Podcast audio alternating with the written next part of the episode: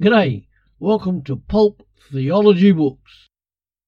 The Pulp Theology book this week is Glimpses into the Song of Songs, a book of relationship. Ah, the Song of Songs, or you may know it by its other name, the Song of Solomon. The Jewish people call it the greatest song of all songs. Martin Luther described it as the noblest of all songs. Yet it is rarely read or preached from today.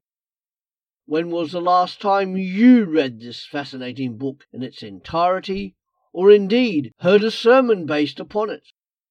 Some people, even today, are aghast at some of the very frank and provocative language which it conveys.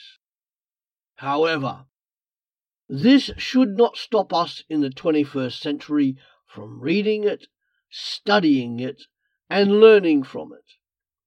It is, after all, in the Bible, it is in the canon of Scripture, and it is, therefore, part of what we Christians claim to be God's written word. After all, Jesus Christ, the Son of God, would have read this book during Passover as would his disciples and the early church. Come on inside and let us explore together just a glimpse of what is a most compelling and fascinating piece of literature. You may just surprise yourself as part of your walk with God. Glimpses into the Song of Songs, a book of relationship. This book is part of the series Glimpses Into.